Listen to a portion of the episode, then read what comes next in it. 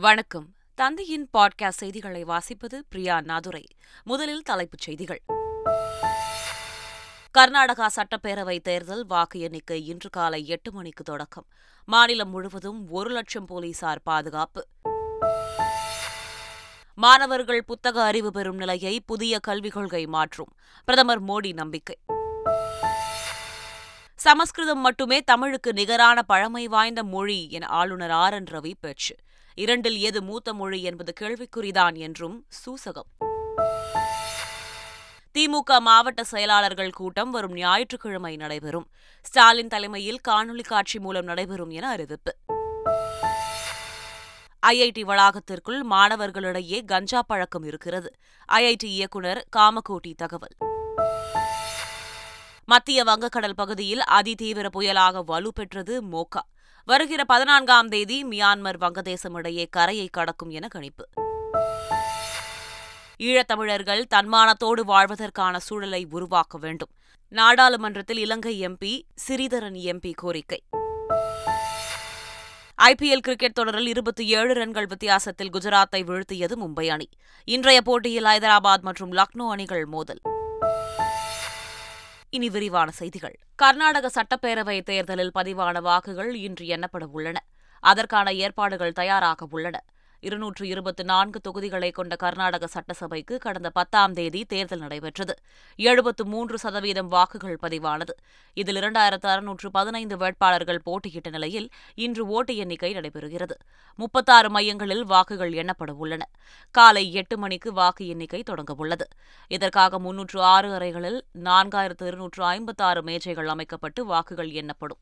இருநூற்று இருபத்தி நான்கு தேர்தல் அதிகாரிகள் மற்றும் முன்னூற்று பதினேழு துணை தேர்தல் அதிகாரிகள் வாக்கு எண்ணிக்கையை கண்காணிப்பார்கள். ஒவ்வொரு மேஜையிலும் ஒரு கண்காணிப்பாளர் ஒரு உதவியாளர் மற்றும் ஒரு மைக்ரோ அப்சர்வர் இருப்பார். இது தவிர கூடுதலாக நானூற்று ஐம்பது துணை தேர்தல் அதிகாரிகள் வாக்கு எண்ணிக்கை மையங்களை கண்காணிப்பார்கள். வாக்கு எண்ணிக்கையை ஒட்டி மாநிலம் முழுவதும் சுமார் ஒரு லட்சம் போலீசார் பாதுகாப்பு பணியில் ஈடுபடுத்தப்பட்டுள்ளனர். ஓட்டு எண்ணிக்கையை முன்னிட்டு பெங்களூரு உள்ளிட்ட பல்வேறு பகுதிகளில் முன்னெச்சரிக்கை நடவடிக்கையாக காலை ஆறு மணி முதல் நள்ளிரவு பனிரண்டு மணி வரை நூற்று நாற்பத்தி நான்கு தடை உத்தரவு பிறப்பிக்கப்பட்டுள்ளது. காலை எட்டு மணிக்கு ஓட்டு எண்ணிக்கை தொடங்கும் நிலையில் பிற்பகல் இரண்டு மணிக்குள் பெரும்பாலான தொகுதிகளின் முடிவுகள் தெரிந்துவிடும் என எதிர்பார்க்கப்படுகிறது. திமுக தலைவரும் முதலமைச்சருமான ஸ்டாலின் தலைமையில் திமுக மாவட்ட செயலாளர்கள் மற்றும் தொகுதி பார்வையாளர்கள் ஆலோசனைக் கூட்டம் வரும் பதினான்காம் தேதி காலை பதினோரு மணிக்கு நடைபெறும் என திமுக தலைமை அறிவித்துள்ளது. காணொலி காட்சி வாயிலாக நடைபெறும் இந்த கூட்டத்தில் திமுக மாவட்ட செயலாளர்கள் மற்றும் தொகுதி பார்வையாளர்கள் கலந்து கொள்ளுமாறும் அறிவுறுத்தப்பட்டுள்ளது. திருவண்ணாமலையை அடுத்த வேங்கிக்கால் ஊராட்சியில் ஆறாயிரத்து எழுநூற்று எழுபத்து ஒன்பது பயனாளிகளுக்கு பதினைந்து கோடியே எண்பத்தாறு லட்சம் ரூபாய் நலத்திட்ட உதவிகளை அமைச்சர் ஏவவேலு வழங்கினார். அப்போது பேசிய அவர் அனைத்து திட்டங்களையும் அரசு விரைவாக செயல்படுத்தி வருவதாக கூறினார். என்னுடைய கிரிவல பாதையிலே ஏற்கனவே இலங்கைவாழ் தமிழர்கள் என்று தொப்புள் கொடி சொந்தம் என்று அன்பு சகோதரர்கள் எல்லாம் தற்காலிகமாக குடி குடிசையில் இருந்து கொண்டிருக்கிறார்கள். அதே போன்று அத்தியந்தல் ஊராட்சியில் இருக்கிற அந்த ஏரி பகுதியில் இலங்கை வாழ் தமிழர்கள் அங்கே வாழ்ந்து கொண்டிருக்கிறார்கள். எனவே இவர்கள் இருவரையும் சேர்த்து ஒரு நல்ல இடத்தை பார்த்து மாவட்ட வருவாய் தொடர்பாக நான் அடையாளம் காட்டுகிறேன். அந்த இடத்துல இந்த ஆண்டிலேயே அந்த இலங்கை தமிழர்களுக்கு நீங்கள் எல்லாம் வீடு கட்டி தர வேண்டும் என்று நேற்றைய தினம் சொன்னேன். ஆனால் இன்றைக்கு இடம் பார்க்க இங்க வந்திருக்கிறார் கட்டுவதற்காக வந்திருக்கிறார் என்று சொன்னா இந்த ஆட்சி எவ்வளவு விரைந்து செயல்படுவதற்கு இது ஒரு உதாரணம். தேசிய ஜனநாயக கூட்டணியில் முன்னாள் முதலமைச்சர் ஓ பன்னீர்செல்வம் அமமுக பொதுச் செயலாளர் டிடிவி தினகரன் இடம்பெறுவார்கள் என்று செய்தியாளர்கள் எழுப்பிய கேள்விக்கு பதிலளித்த தமிழக பாஜக தலைவர் அண்ணாமலை தேசிய ஜனநாயக கூட்டணிக்கு யார் வேண்டுமானாலும் வரலாம் என்றும் அதுகுறித்து பாஜக தலைவர் நட்டா பிரதமர் மோடிதான் முடிவு செய்வார்கள் என்றும் கூறினார். என்டிஏவை பொறுத்தவரை எந்த குழப்பமும் இல்லாமல் நம்ம போயிட்டு இருக்கோம் அதே நேரத்தில் ஏதாச்சும் ஒரு கட்சி விருப்பப்பட்டு இல்லை நாங்கள் ஒரு கூட்டணியாக இருக்கோம் நாங்கள் ஒரு கொல்யூஷனாக இருக்கோம் நாங்கள் என்டிஏல சேர வேண்டும் என்று விருப்பப்பட்டு யாராச்சும் ஒருத்தவங்க விருப்பத்தை வெளிப்படுத்துகிறாங்கன்னா அது நம்முடைய தலைவர்கள் எடுக்க வேண்டிய முடிவு. குறிப்பாக நட்டாஜி அவர்களும் பிரதம மந்திரி அவர்களும் எடுக்க வேண்டிய முடிவு. ஆனால் யாருக்கும் விருப்பத்தை வெளிப்படுத்துவதற்கு தகுதி இல்லைன்னு சொல்வதற்கு எனக்கு உரிமை இல்லைங்கண்ணா ஏன்னா என்டிஏல பல கட்சிகள் நம்மகிட்ட இருக்காங்க. முடிவு அவங்களது. யார் வேண்டுமானாலும் வெளிப்படையாக சொல்லலாம். என்டிஏ வர்றதுக்கு எனக்கு ஆசை இருக்கு. சமஸ்கிருதம் மட்டுமே தமிழுக்கு நிகரான பழமை வாய்ந்த மொழி என ஆளுநர் ஆர் என் ரவி பேசியுள்ளார். சென்னையில் கிண்டியில் உள்ள ஆளுநர் மாளிகையில் ஒரே பாரதம் உன்னத பாரதம் எனும் உயர்கல்வி திட்டத்தின் கீழ் கலாச்சார பரிமாற்ற நிகழ்வுகள் நடத்தப்பட்டு வருகின்றன. அதன் ஒரு பகுதியாக பீகாரில் இருந்து தமிழகம் வந்துள்ள நூறுக்கும் மேற்பட்ட மாணவர்களிடம் ஆளுநர் ஆர். என். ரவி உரையாற்றினார். அப்போது பேசிய அவர் பழமையான மொழி என்றால் தமிழ் சமஸ்கிருதம் என்றார். இது எது மூத்த மொழி என்பது கேள்விக்குறி என சூசகமாக கூறியுள்ளார். I was, I was married at a very young age. Mine was a child marriage.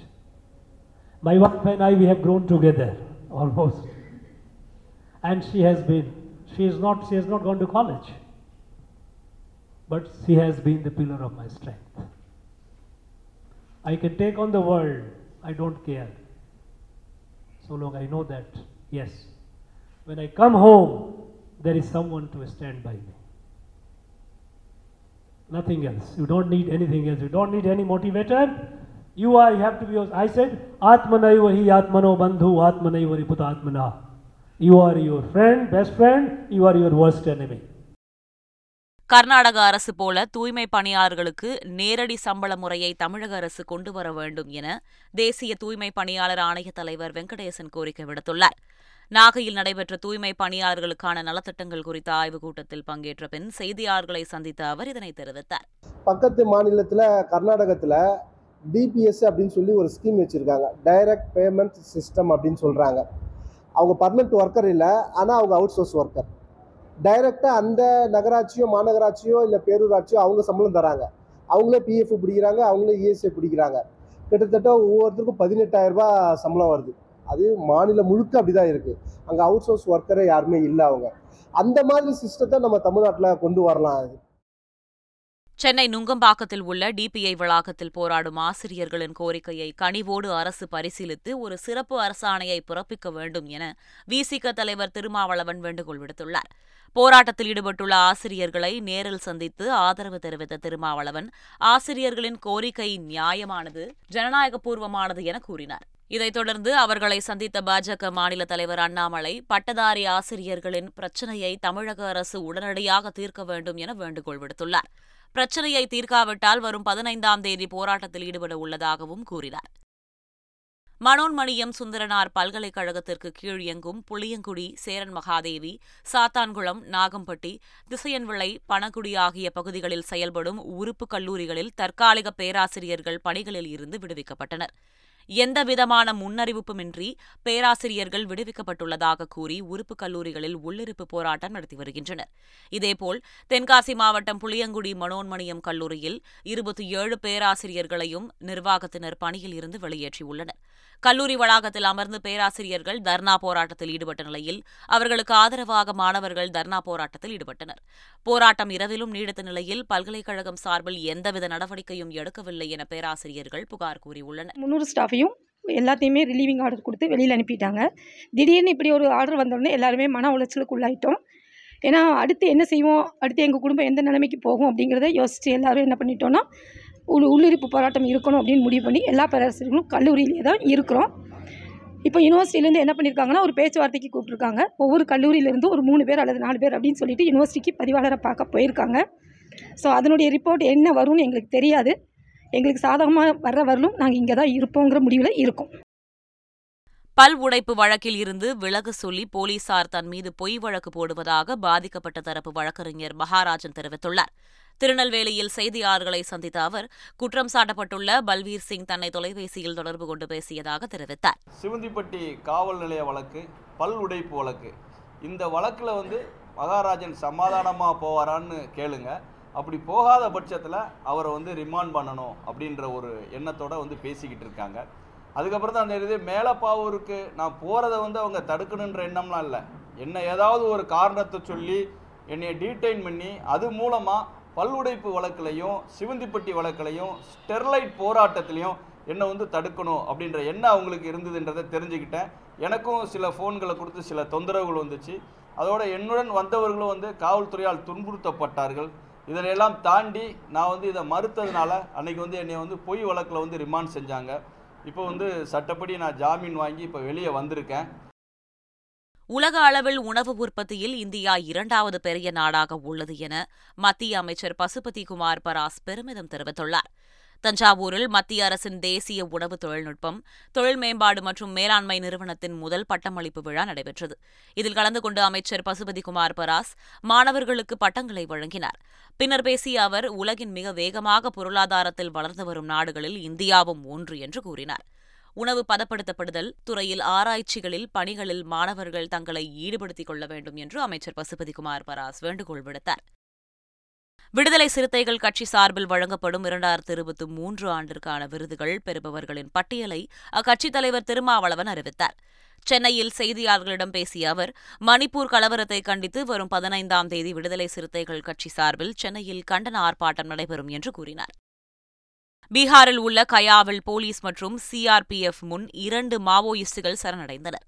சிஆர்பிஎஃப்பின் தொடர்ச்சியான முயற்சிகளால் சரணடைந்த அவர்கள் இருவரும் உடல்நலக்குறைவால் இறந்த பிஜேஎஸ்ஏசி உறுப்பினர் சந்தீப்பின் நெருங்கிய கூட்டாளிகள் என அதிகாரிகள் தெரிவித்தனர். அவர்கள் அளித்த தகவலின்படி சக்ரபந்தா என்ற இடத்தில் பதுக்கி வைக்கப்பட்டிருந்த ஆயுதங்கள் வெடிமருந்துகள் மற்றும் ஐஇடிகளை மீட்டெடுத்ததாக மத்திய ரிசர்வ் போலீஸ் படை தெரிவித்துள்ளது. ஒடிசா சட்டசபை சபாநாயகர் மற்றும் இரண்டு அமைச்சர்கள் தங்களது பதவியை ராஜினாமா செய்தனர். அங்கு பிஜு ஜனதா தள கட்சி தலைவர் நவீன் பட்நாயக் முதலமைச்சராக உள்ளார். இவர் தனது அமைச்சரவையை மாற்றியமைக்க முயன்ற நிலையில் அவரது உத்தரவின் பேரில் ஒடிசா சட்டசபை சபாநாயகராக இருந்து வரும் பைக்ரின் கேசரி ஆருகா மற்றும் ஸ்ரீகாந்தா சாஹூ சமீர் ரஞ்சன் தாஸ் ஆகிய இரு அமைச்சர்கள் ராஜினாமா செய்தனர். தனிப்பட்ட காரணங்களால் ராஜினாமா செய்ததாக அவர்கள் விளக்கம் அளித்தனர். இதையடுத்து புதிய அமைச்சர்கள் யார் என்பது குறித்து விரைவில் அறிவிக்கப்பட உள்ளது. புத்தக அறிவு பெறும் நிலையை புதிய கல்விக் கொள்கை மாற்றும் என்று பிரதமர் மோடி தெரிவித்துள்ளார். குஜராத் மாநிலம் காந்தி நகரில் அகில இந்திய தொடக்கப்பள்ளி ஆசிரியர் கூட்டமைப்பின் மாநாட்டில் கலந்து கொண்டு பேசிய அவர் மாணவர்களுக்கு முன்பு புத்தக அறிவை கொடுத்து வந்ததாகவும் அந்த நிலையை மாற்ற புதிய கல்விக் கொள்கை அறிமுகம் செய்யப்பட்டதாகவும் தெரிவித்தார். குழந்தைகளுக்கு ஆரம்ப கல்வி அவர்களின் தாய்மொழியில் வழங்க வேண்டியது அவசியம் என்றும் கூறினார். புதிய கல்விக் கொள்கையில் அதற்கான அம்சங்கள் இருக்கிறது என்றும் தெரிவித்தார். என் வாழ்நாளில் நான் ஆசிரியராக இருந்ததில்லை ஆனால் வாழ்நாள் முழுவதும் சமூக சூழ்நிலைகளை நுணுக்கமாக படிக்கும் மாணவனாக இருக்கிறேன் என்றும் பிரதமர் மோடி கூறினார். பள்ளி அளவிலேயே மாணவர்கள் மத்தியில் போதை பழக்கம் இருக்கிறது என்றும் ஐஐடி வளாகத்திற்குள் மாணவர்களுக்கிடையே கஞ்சா பழக்கம் இருப்பதாகவும் ஐஐடி இயக்குநர் காமகோட்டி தெரிவித்துள்ளார். சென்னை ஐஐடி இயக்குநர் காமகோடி தலைமையில் மன ஆரோக்கியம் மற்றும் மன அழுத்த மேலாண்மை குறித்த கருத்தரங்கம் நடைபெற்றது. அதனைத் தொடர்ந்து செய்தியாளர்களிடம் பேசிய அவர் சென்னை ஐஐடியில் மாணவர்களுக்கு பாகுபாடு காரணமாக மன அழுத்தம் ஏற்படுவதில்லை எனவும் ஆசிரியர்கள் அளவிலும் சாதி ரீதியான பாகுபாடு காட்டப்படுவதில்லை என்றும் தெரிவித்தார். பள்ளி அளவிலேயே மாணவர்கள் மத்தியில் போதை பழக்கம் இருக்கிறது என்றும் ஐஐடி வளாகத்திற்குள் மாணவர்களிடையே கஞ்சா பழக்கம் இருப்பதாகவும் ஐஐடி இயக்குநர் காமகோடி தெரிவித்துள்ளார். தென்கிழக்கை ஒட்டிய மத்திய வங்கக்கடலில் அதிதீவிர புயலாக மோகா புயல் வலுப்பெற்றுள்ளதாக வானிலை ஆய்வு மையம் தெரிவித்துள்ளது.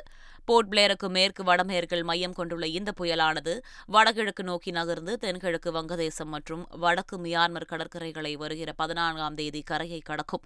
அப்போது காற்றின் வேகம் மணிக்கு நூற்று ஐம்பது முதல் நூற்று எழுபத்து ஐந்து கிலோமீட்டர் வேகத்தில் வீசக்கூடும் என தெரிவிக்கப்பட்டுள்ளது. ஈழத்தமிழர்கள் தன்மானத்தோடு வாழ்வதற்கான சூழலை உருவாக்க வேண்டும் என நாடாளுமன்றத்தில் இலங்கை எம்பி ஸ்ரீதரன் எம்பி கோரிக்கை விடுத்துள்ளார். வடக்கு கிழக்கில் உள்ள தமிழர்களின் பூர்வீக நிலங்களை வலியபறித்து புத்த விகாரங்களை அமைத்தல் தமிழ் மக்களின் குடிபரம்பலை அடியோடு அழிப்பது உள்ளிட்ட நடவடிக்கைகளை கைவிட வேண்டும் என விடுத்துள்ளார். இலங்கை வடக்கு மற்றும் கிழக்கு மாகாணங்களின் முப்பத்தி ஏழு இடங்களில் மேற்கொள்ளப்பட்டுள்ள இன மத ஆக்கிரமிப்பு நடவடிக்கைகள் குறித்து தன்னால் தயாரிக்கப்பட்ட அறிக்கை ஒன்றை அவர் நாடாளுமன்றத்தில் சமர்ப்பித்தார். ஐபிஎல் தொடரின் ஐம்பத்தி ஏழாவது லீக் போட்டியில் மும்பை அணி இருபத்தி ஏழு ரன்கள் வித்தியாசத்தில் குஜராத் அணியை வீழ்த்தியது. மும்பை வான்கடேவில் நடந்த போட்டியில் முதலில் பேட் செய்த மும்பை இருபது ஓவர்களில் ஐந்து விக்கெட்டுகள் இழப்புக்கு இருநூற்று பதினெட்டு ரன்கள் குவித்தது. சிறப்பான விளையாடிய சூரியகுமார் யாதவ் ஐபிஎல் தொடரில் தனது முதல் சதத்தை பூர்த்தி செய்தார். பின்பு பேட் செய்த குஜராத் அணி எட்டு விக்கெட்டுகள் இழப்புக்கு நூற்று தொன்னூத்தோரு ரன்கள் மட்டுமே எடுத்து தோல்வியை தழுவியது. ஐபிஎல் தொடரில் இன்று இரண்டு போட்டிகள் நடைபெறவுள்ளன. ஹைதராபாத்தில் பிற்பகல் மூன்று முப்பது மணிக்கு தொடங்கும் ஐம்பத்தி எட்டாவது லீக் போட்டியில் ஹைதராபாத் மற்றும் லக்னோ அணிகள் மோதுகின்றன. டெல்லியில் உள்ள அருண் ஜெட்லி மைதானத்தில் இரவு ஏழு முப்பது மணிக்கு தொடங்கும் ஐம்பத்து ஒன்பதாவது லீக் போட்டியில் டெல்லி மற்றும் பஞ்சாப் அணிகள் மோதவுள்ளன. மீண்டும் தலைப்புச் செய்திகள். கர்நாடகா சட்டப்பேரவை தேர்தல் வாக்கு எண்ணிக்கை இன்று காலை எட்டு மணிக்கு தொடக்கம். மாநிலம் முழுவதும் ஒரு லட்சம் போலீசார் பாதுகாப்பு. மாணவர்கள் புத்தக அறிவு பெறும் நிலையை புதிய கல்விக் கொள்கை மாற்றும். பிரதமர் மோடி நம்பிக்கை. சமஸ்கிருதம் மட்டுமே தமிழுக்கு நிகரான பழமை வாய்ந்த மொழி என ஆளுநர் ஆர் என் ரவி பேச்சு. இரண்டில் எது மூத்த மொழி என்பது கேள்விக்குறிதான் என்றும் சூசகம். திமுக மாவட்ட செயலாளர்கள் கூட்டம் வரும் ஞாயிற்றுக்கிழமை நடைபெறும். ஸ்டாலின் தலைமையில் காணொலி காட்சி மூலம் நடைபெறும் என அறிவிப்பு. ஐஐடி வளாகத்திற்குள் மாணவர்களிடையே கஞ்சா பழக்கம் இருக்கிறது. ஐஐடி இயக்குநர் காமகோட்டி தகவல்.